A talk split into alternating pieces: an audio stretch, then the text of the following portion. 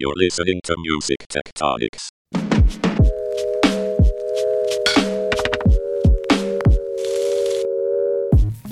Welcome back to Music Tectonics, the podcast where we go beneath the surface of music and tech. I'm your host, Dmitri Vietze. I'm also the founder and CEO of Rock Paper Scissors, the PR firm that specializes in music tech and innovation. Hey, I try to talk to our next guest about once every decade. I met him on a tiny street in the Lower East Side of New York. I remember walking down to a basement room in a retrofitted office with narrow hallways lined with CDs. It kind of reminded me of a former, like, crowded tenement building. The street was Orchard Street. I was peddling my music PR services. I literally went to New York to do that. And there were two of the nicest people I had yet to meet in the music industry Richard Gottehrer and our guest, Scott Cohen, founders of The Orchard, one of the earliest digital distributors, which they sold to Sony. And in 2019, Scott took on the role of Chief Innovation Officer at Warner Music Group. And in the latter half of 2022, stepped down from that role. In December of 2022, this past year, Scott started a new royalties venture called Jukebox. We want to hear all about it. Welcome to Music Tectonics, Scott Cohen.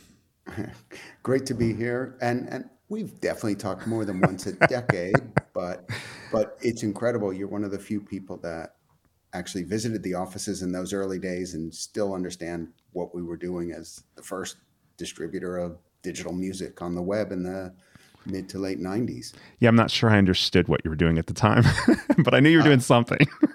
to, to be honest, I we weren't sure what we were doing at the time. We were making it up as we go. It was, you know, there was no um, there was no path forward. There was, you know, it was like a compass that there's this web and we're heading towards something, but nobody had done any of it. So we were just going with the flow. Yeah.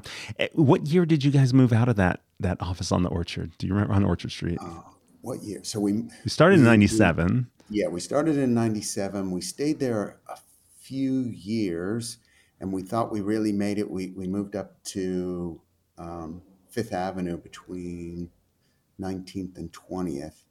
That was, that was great. The Fifth Avenue office was great. We I've never been like we made it. Then we moved up to 100 Park Avenue and really made it. And then um, we got so big, we actually moved back downtown. Oh, interesting. I was just trying to think. And I we were also often, uh, opening offices all around the world as well. Yeah, I started Rock Paper Scissors in '99, and I have a hunch it was that first year when we met there for the first time. Anyway, hey, given your leadership roles at the Orchard and Warner Music, which is quite a quite a different perspective, how would you characterize this moment in time for the music industry? How's it different from the distant past and the recent past? Well, I, I think I always think of it that that that it's an exciting time but it's always an exciting time to be in the music business because it's always a business in flux. You know, w- people really think it's a business that's the same stodgy old business, but it's never been the same. I, some people that have heard me speak before say, you know, it's constantly changing. I can think of, you know, we have, uh, you know, go back to the late 60s and it was like all this new technology around albums and FM radio and color TV because in the decade before that, in the 50s, it was black and white TV, AM radio, and singles. So we went from that to albums, FM, color TV. But then we move into the 70s and it changed again. It was all about the cassette and the portability of music. You move into the 80s, then the CD is introduced and nobody cares about cassettes or vinyl anymore. MTV launches. You go into the 90s, the web launches. You get into the first decade of the 2000s, and all of a sudden the iTunes store comes, and nobody wants CDs because we can pay for downloads. You have the very beginnings of, you know, Facebook and YouTube, but then you get into the second decade of the 2000s, and then it's all about streaming. Who wants to download when you can stream? Social media takes off. You get into now this third decade, and now it's about Web 3, it's TikTok. You know, it's ever changing and and that's what's so exciting about it. it it's not staying the same. It seems like the change is actually more rapid now. I mean it seems like i've been looking at some some data you know in the in the mid late 70s it was like you had vinyl eight tracks and cassettes.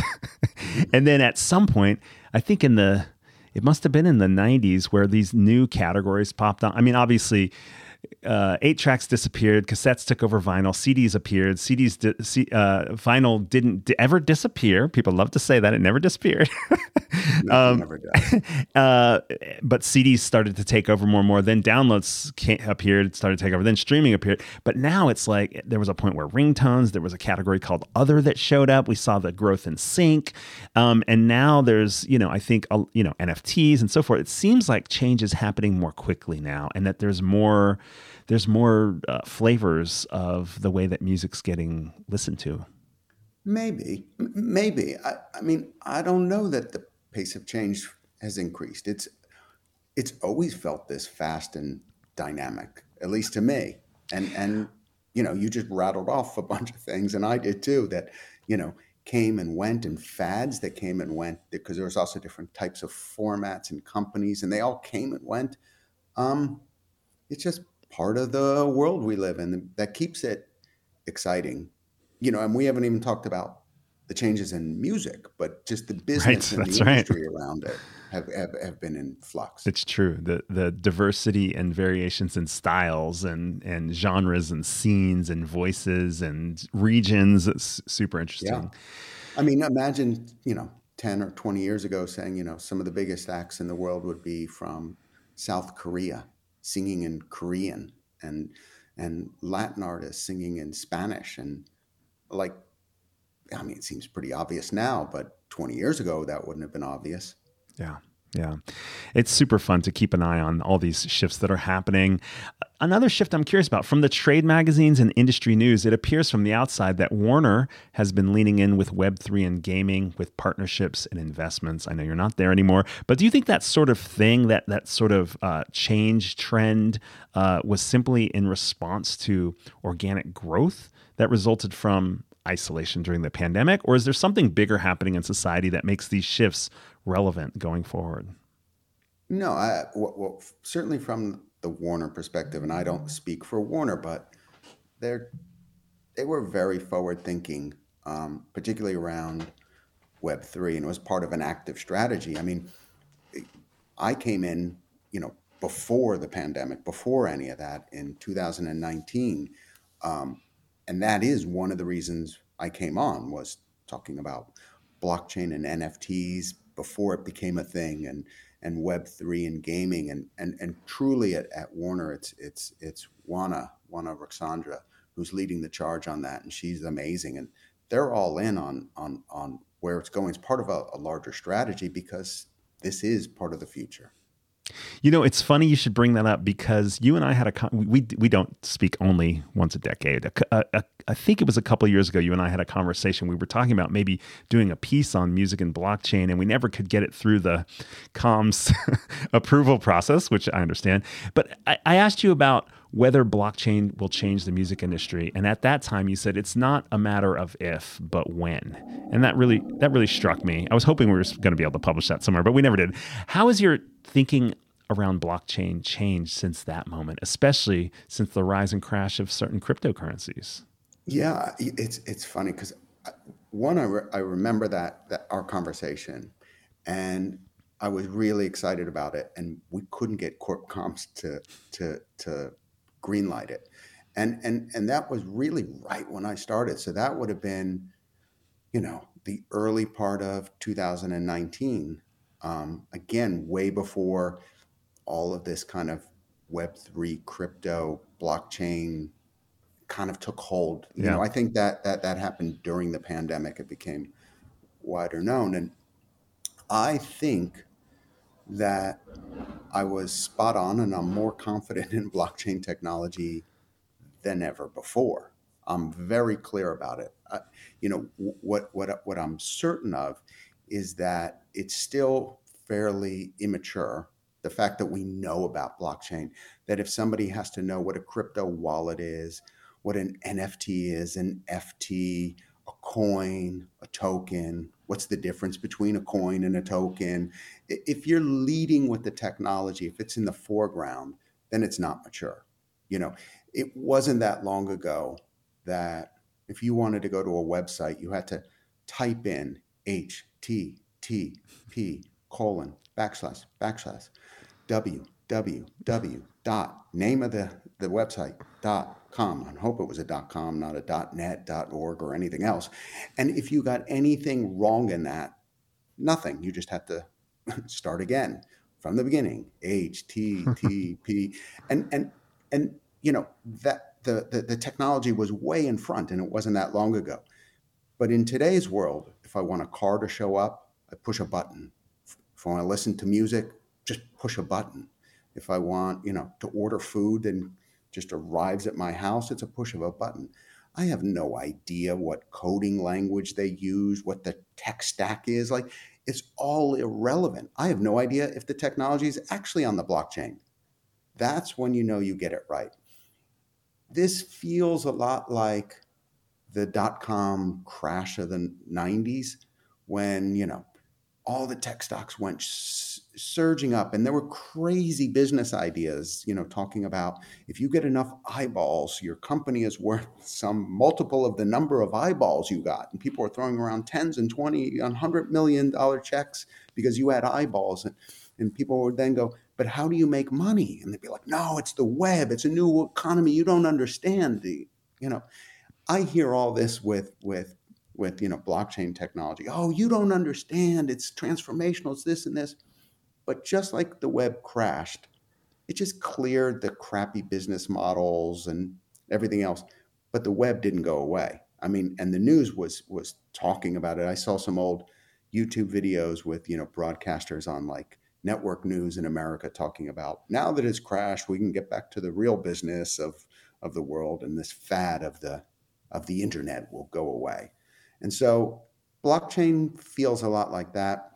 There was this fad of NFTs in the last couple of years, and now we're in this. Uh, well, you know, some people call it the crypto winter. I think crypto ice age is probably closer to what we're in. And when we come out of that, we'll be left with the real value of what the technology can bring. You're saying ice age because you think it's longer than a season. Yeah, I think it's pretty deep and cold. Yeah, it's brutal. Gotcha. But but we'll know, come out of it. Winter is like cold and then, you know, not doesn't kill anything. You can still go This is sledding. like- this is going to be, mean the extinction of, of lots of things. Yeah, got it. So, um, I have a little side question for you, and then we'll take a quick break. Was it weird going from the independent focus of the orchard to working with a major label? And what were the biggest lessons learned from that shift? I mean, it seems like it'd be weird to me. I mean, I love I love Warner and I love all the innovation there, but it just seems like uh, it would have you know it would have to feel Yeah. different to you. Yeah, I mean, it- yes. I, I, I mean, I have to just start with: was it weird? Yes. Um, you know, because I started the orchard with Richard, and you visited our basement in our shitty little tenement building and on Orchard Street, and true startup world, and building out of there. But over time, you know, we we had transitioned from a couple of founders at a startup to how do you actually run and operate a business. We had finally brought in some money in the early 2000s, 2003. We brought in like proper staff that knew how to run business, not just like our motley crew. And I love our motley crew, but you know, at some point you need people that know how to run a business. And then part of it was sold to Sony, and then Sony bought the other half. So I was there during that kind of growth, you know, in, and, and then when I left in 2019, I mean, my, my, my thought was I'm retiring. I'm not going anywhere. I'm just like 22 years, uh, you know, building a company. I think that's plenty. I'd done what I needed to do. There was truly nothing more for me. And then I was talking to Max Lousada, the CEO of Warner Music Group, and before I knew it, I was working for him as the Chief Innovation Officer of Warner Music Group. Now, Max is an exceptional leader, a, a- truly great CEO at, at Warner Music, and led the company into this into the stratosphere. And I love Max, and I and I loved all the colleagues. You know, everyone I worked with. I loved the work I was doing. But at the end of the day, maybe I prefer building, you know, starting at the bottom, being a little scrappier and, and trying something new. And it was it's truly nothing against Warner. I mean, I, I had a very open conversation with Max um, at the end of the summer saying, I think I've made the impact I can make here, and perhaps it's time for me to leave. And I still hadn't had anything ready to go into. I I walked away thinking I'm ready to retire. And then a new opportunity presented itself like it always does and they pulled me back in, you know. Like, you keep you keep trying to retire. Yeah. All right, we're going to take a quick break. Um, when we come back, we're going to talk about why you're not retiring. We'll be right back.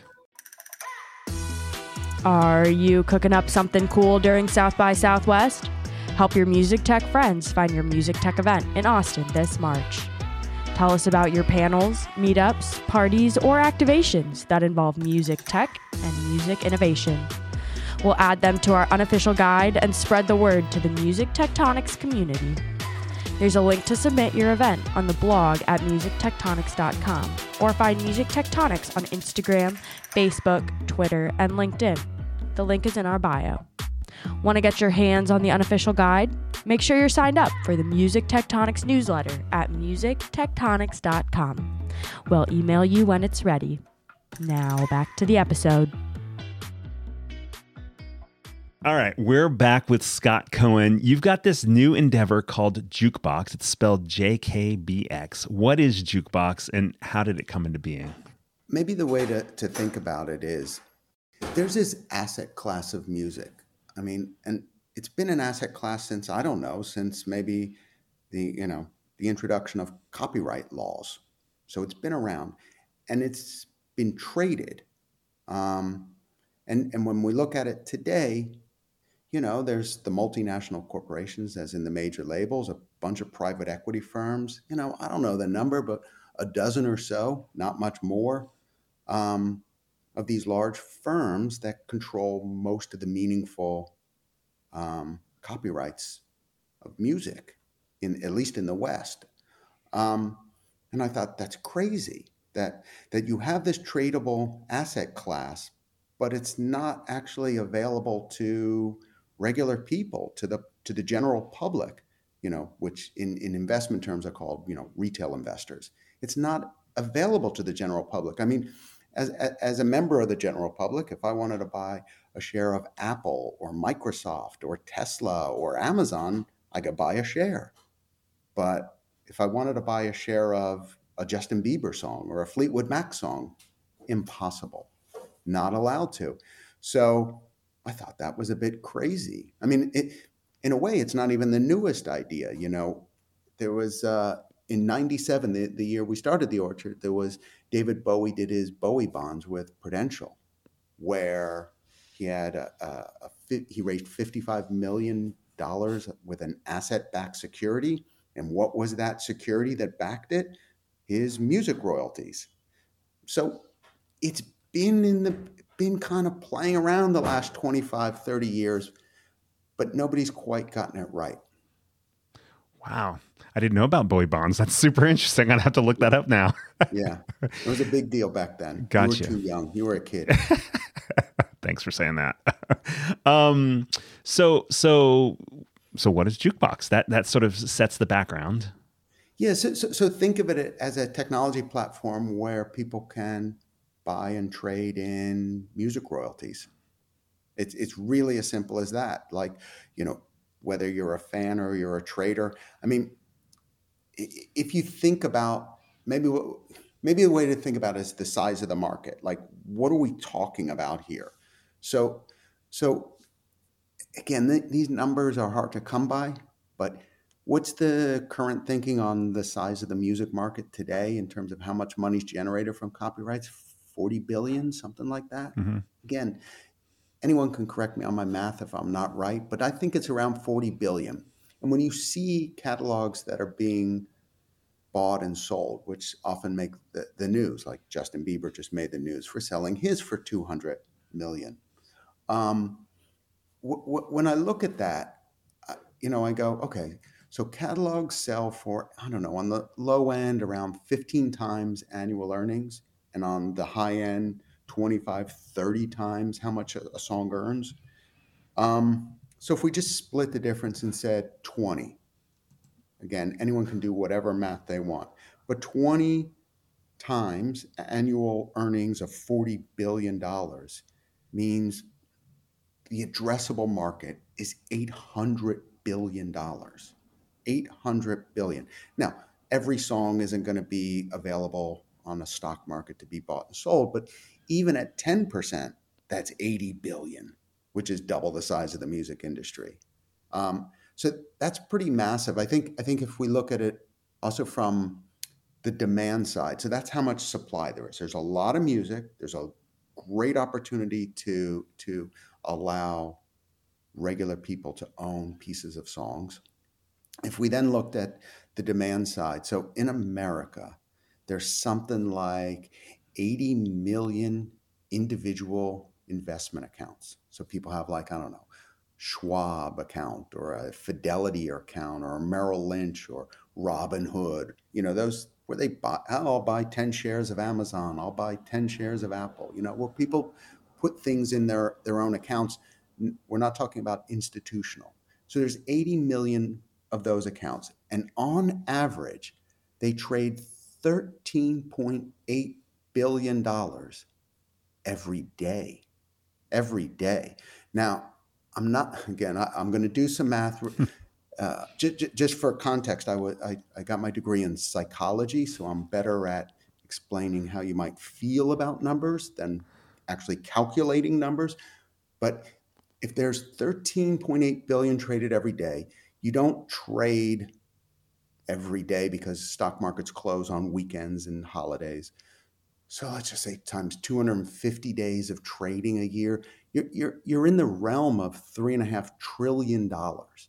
Three and a half trillion dollars that individuals are buying small amounts of stock. Well, if they would buy five shares of, of I don't know, Tesla, why not buy five shares of Justin Bieber or The Weeknd or any other artist, Janet Jackson? You know, like I'm just trying to throw out some, you know, examples. Like I think that's a huge opportunity for for people to get in there and and, and buy music. I think that the the demand is there. So maybe, maybe, maybe I'll explain a little deeper. So right. so so so what we built here is essentially a trading platform that's going to launch for these rights. So you can go in. It's it's it's um, regulated by the SEC. We believe these are securities, just like stock on the NASDAQ or New York Stock Exchange or the FTSE in the UK. These are securities and they should be treated as such. And so you can go on there, you there's full disclosures, everything you would do to IPO a company, we do that at the song level. And is that the uh, that would be like the publishing royalties, the composition side, or is there also the label master side as well? It, it, it's both. It's all there, there's there's multiple royalties that can be fractionalized and then securitized and then offered up to the public. So it could be the songwriter royalties, the publisher royalties, the master recordings, and and so where we are today is we've already secured um, catalogs that that total over 1.7 billion dollars that will that will um, launch on our catalog. Uh, 1.7 billion dollars in terms of royalties. In terms of the value, value. of those, okay, got it. And then, you know, I'm a I'm an optimist. I think by the end of the spring, or certainly by the time we launch in September, we should have somewhere between four and five billion dollars wow. that we could offer up to the public, and these will be mean that you you know it'll have a kind of breadth and depth of catalog on there. So new stuff, old stuff, but all things people would know. Named artists, hit songs that that you either know from current times or or harkens back to when you were a kid. All big stuff. Um, are, that, are you cur- you're curating who comes onto the platform? I mean, you say if some indie artist that hasn't sold much or doesn't have much royalties, evidence of future royalties, uh, would they be able to sell there or? Doubtful. Okay. Doubtful in, in version one because remember these when you're doing a, filings with the SEC to create a security to sell. I mean, that is no small undertaking. It's it takes a lot of time, six to nine months of filings and a lot of money. So it doesn't make sense that at that point. There is a path forward for the independence later. Ooh, it's absolutely on our roadmap how we can bundle some some smaller assets and and to create a larger asset that people could invest in. Um, Yeah, and so, so so that's what we're working on. it sounds super cool and you make a really compelling case for the potential the potential there um, on on a lot of different levels both both in terms of the the rights holders and a new monetization opportunity uh, a way to reinvest in what they're doing uh, depending on whether they're an artist or a or a company um, but then also for fans to not only engage but actually profit from that engagement as well um, not to get too far into into the weeds here, but um, uh, I'm I'm curious. You, you mentioned that it could be a multiple types of, of rights in terms of what royalties come back. So if somebody comes, say a record label comes to you and says, "Yeah, let's do this," and maybe they have publishing for some of their songs and they don't for others, they can in, on each song basis they can individually choose what they're able to offer and offer it through your platform. Yeah, and that, that, that that's it. I you know the, the, way it works, if we're going to get in a little bit into the weeds, but not too deep, the rights holder will continue to own the copyright. Um, this is about the royalties they make from that copyright. So, so by maintaining the ownership of the copyright, it means they maintain, you know, all the decision making around that song. Um, so, so what happens is we'll set up a new entity for them we'll call, it's an SPV, a special purpose vehicle. It could be, uh, you know, a, an LLC. It could be a C corp. It could be a trust. It's irrelevant what it is, but they'll take some portion of the royalty stream that will go into this new company. So, so no one needs to, to, to list an entire song. You could say, I'll take 20% of it and IPO it. So you put, you do a letter of direction. So 20% of those royalty streams flow into this new company and what people do is after after we file with, with the regulators and, and do the public offering, they actually buy a share in that new company. The business of that new company is only those royalties from that song or that artist or that catalog. And then they can buy and, tr- and, and sell those, um, those shares, but those shares also become dividend bearing. So if the only business of the company is to collect the royalties, at some point, whether it's monthly or quarterly or annually, the company fills up with money and go, well, time to declare a dividend and pay the shareholders. So they become royalty participants. I see this path as making a lot of sense, especially when you think about the type of regulation. Taking the corporate structure, the company structure, which is the basis of how stocks operate, you're just basically creating that structure as a business for a subset of royalties and then people are investing in that business that is responsible for those royalties. Exactly. Got it. Exactly. Wow makes a lot of sense. Hey um, you've talked about the potential market size. You've made a great picture like where do i sign up? I'm going to start buying music guys. Um, why hasn't something like this taken off yet?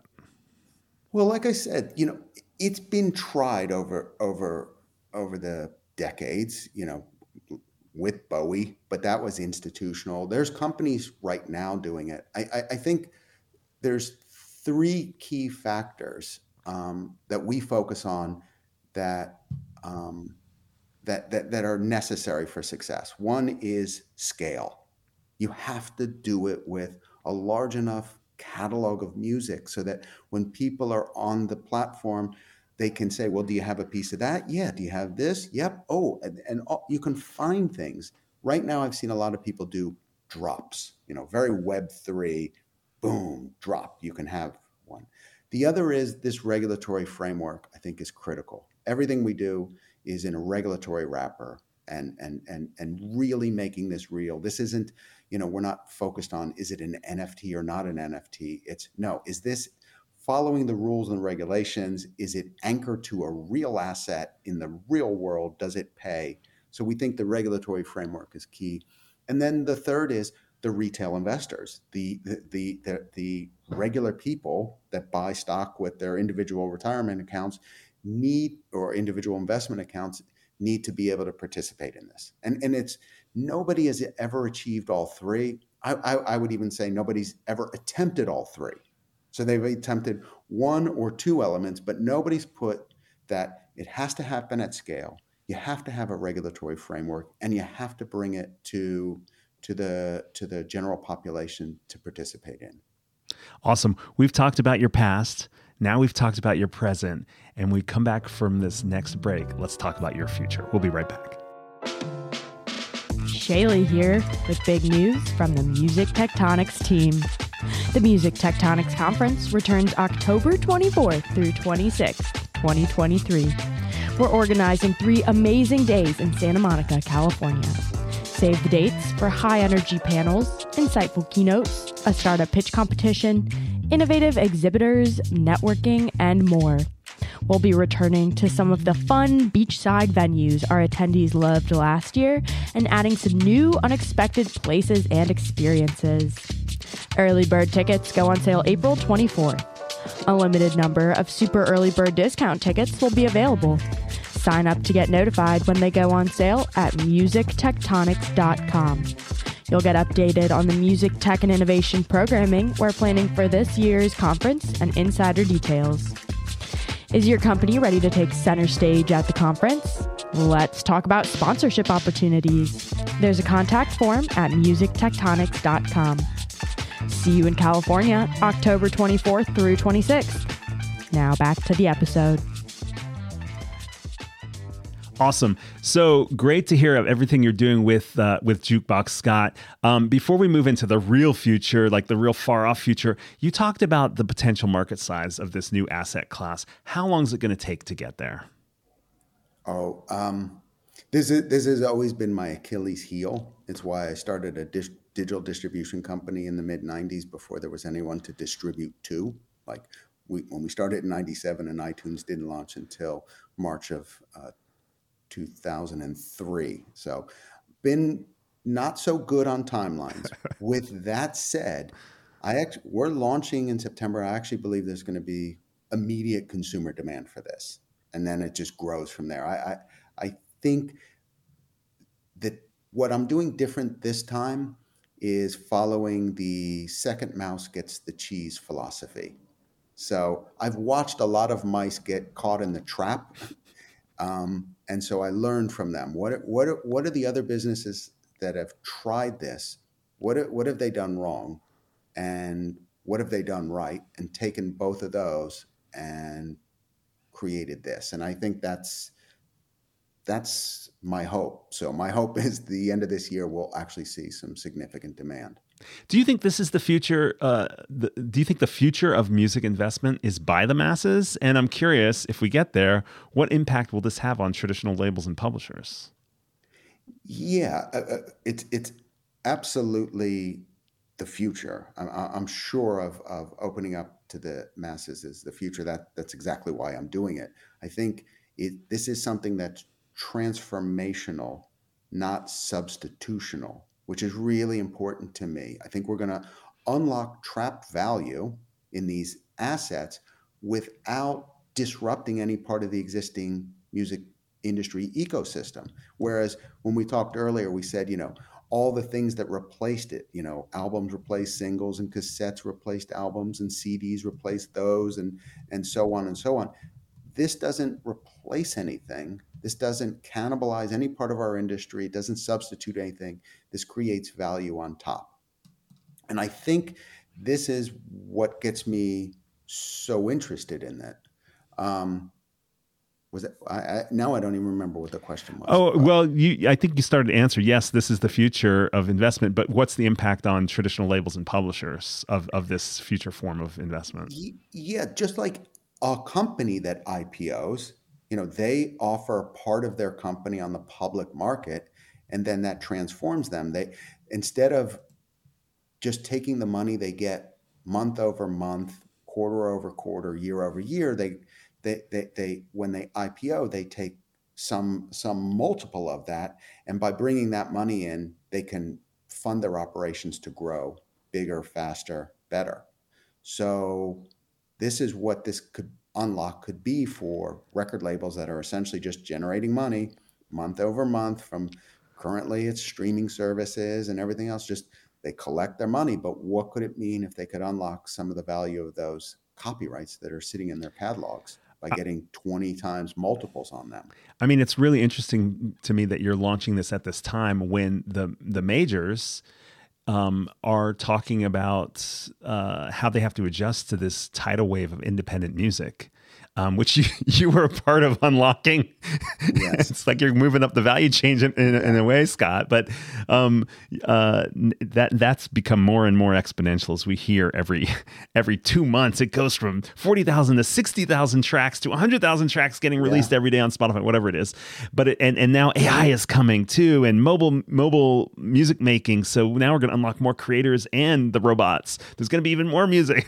But yeah. really, I mean, what you're sort of saying is the the folks that have solid catalog that has value in the copyright that's been proven to known are also going to get basically a new investment fund to figure out what to do next in music. It might be this might be their next battleground of how, how to save market share.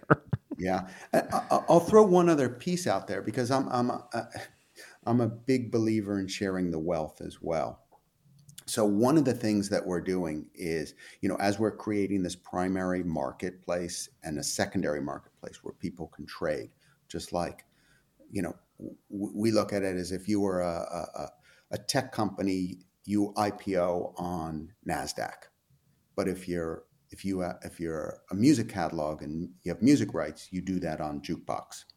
So we will generate significant money for those catalog owners which is great. But the other thing we're going to do is we're creating a large pool of money that we'll be able to share with the, the songwriters and the recording artists. Because you have to imagine, for us to do this, it means they've already sold their rights. A publisher has them or a record label has them. So, you know, when we're talking about Justin Bieber, he sold his rights last week. So if we were to sell shares in it, he's not getting anything. So we're saying, even though this is not a royalty bearing event, we have no contractual obligation with anybody, we're creating a pool of money to share with those creators. We think it's the right thing to do. If people are trading in music rights, even if we don't have to pay anyone, we think songwriters and recording artists should get paid. Amazing. Got it. Great. So you've got phase one and phase two already ready to go in terms of labels and then artists. Um, one last question on this topic, and then we're going to broaden out with a couple of future looking questions.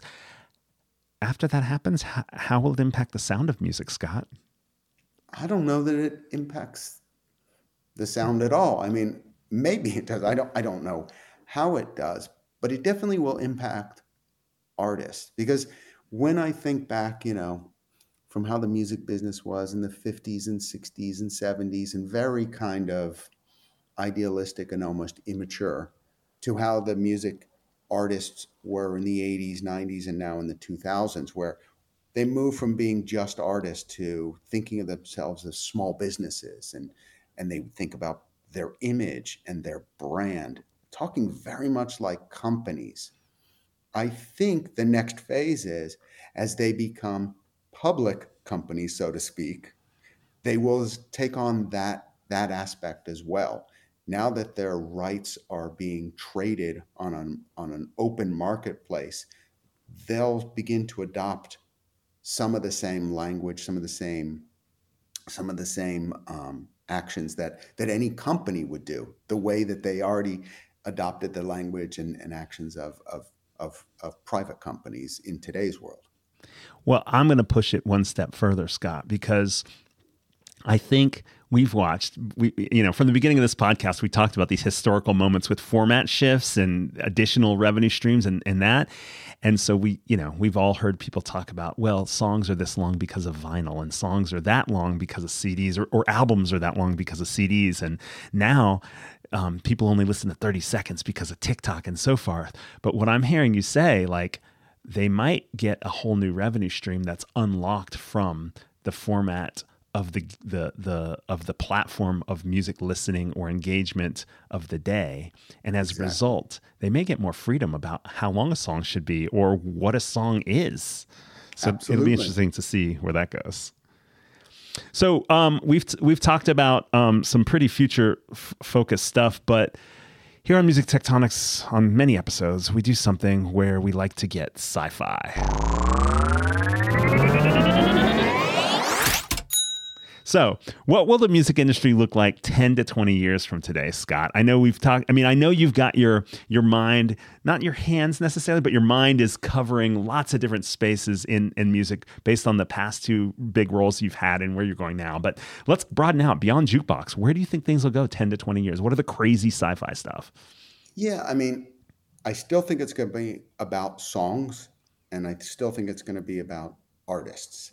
Um, you know, what, what what's interesting is, you know, the benefit of music as a as a as a form of media, as a form of entertainment. It was always this this entertainment that you could experience while doing something else. That it, that it that it could be in the background when you worked out in the gym, when you were driving your car. You couldn't go to the cinema while you were driving your car. You couldn't play a video game while you're lifting weights. You couldn't do that while you're at work. So music was always this amazing, had this amazing kind of side benefit of something you could do while you're doing something else. The problem we have today is the background has moved to the foreground and the foreground has moved to the background. And the primary use case seems to be music as background. And often people, you know, like a song, but they don't know the artist or the album or the context around it, nor do they care. So, one of the hopes is that we can bring music a bit more into the foreground again. And, and we've definitely seen bits of it, you know, with some of the pop acts like BTS, where, you know, the, the BTS army goes crazy for, for BTS. But I think that's something that hopefully we, we move toward. That's not something I, I'm predicting, but that's something I'm hoping we can bring that back to the foreground. I still think, you know, uh, people will complain about music, whether it's artists always complain. Sorry, artists, but you always complain. You know, why is Elvis big and not me in the 1950s? Like I play better rock and roll than him. Whatever. Or or listeners complain like the music that you're listening to is crap. When I was a kid, it was real music. You know, and that that that keeps going. Um, so, so, so I think people will still think the system is unfair, that things should be back the way it used to be, but it won't. So, where will it go? I, I, I definitely think you'll see a lot more AI in music. Um, some of it'll be, some of it's already happening. A lot of it's happening, and people just don't know it, which also means it's quite mature.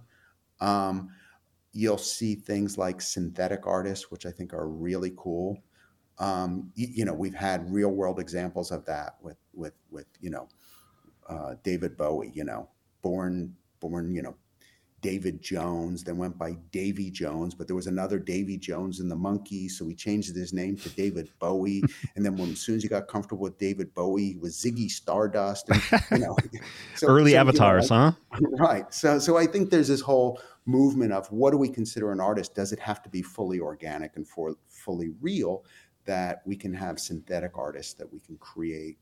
Um, I think platforms will change. They'll be much more immersive, which will bring the music to the foreground. That instead of just passively listening only, we'll be into to, to not just participatory but contributory. That that audiences will be able to, so to speak, play along and contribute to music, and and that will will, will drive it forward and that I think in 20 years is is is is a is a nice place to be. Nice, love it. Okay, one last thing. We always try to build network at Music Tectonics, build community. Music Tectonics always asks who are two thought leaders we should be paying attention to, and what are two music innovation companies you'd like to shout out? Hmm. Let's think. So, for thought leaders, well, certainly I love Scott Galloway. Has absolutely nothing to do with music, but I always think of thinking of thought leaders in in other industries that help you kind of crystallize thinking in your own business. Uh, a, a, classic like Seth Godin. Yeah, I mean, come on, you can't get better than Seth as a thought leader. Like I read him every single day, and every single day there's a little tidbit of like, hmm, yeah, brilliant.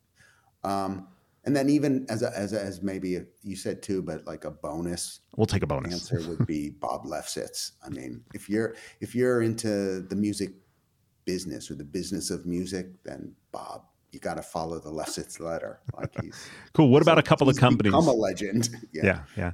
What about a couple of companies we haven't talked about, and then we'll wrap up.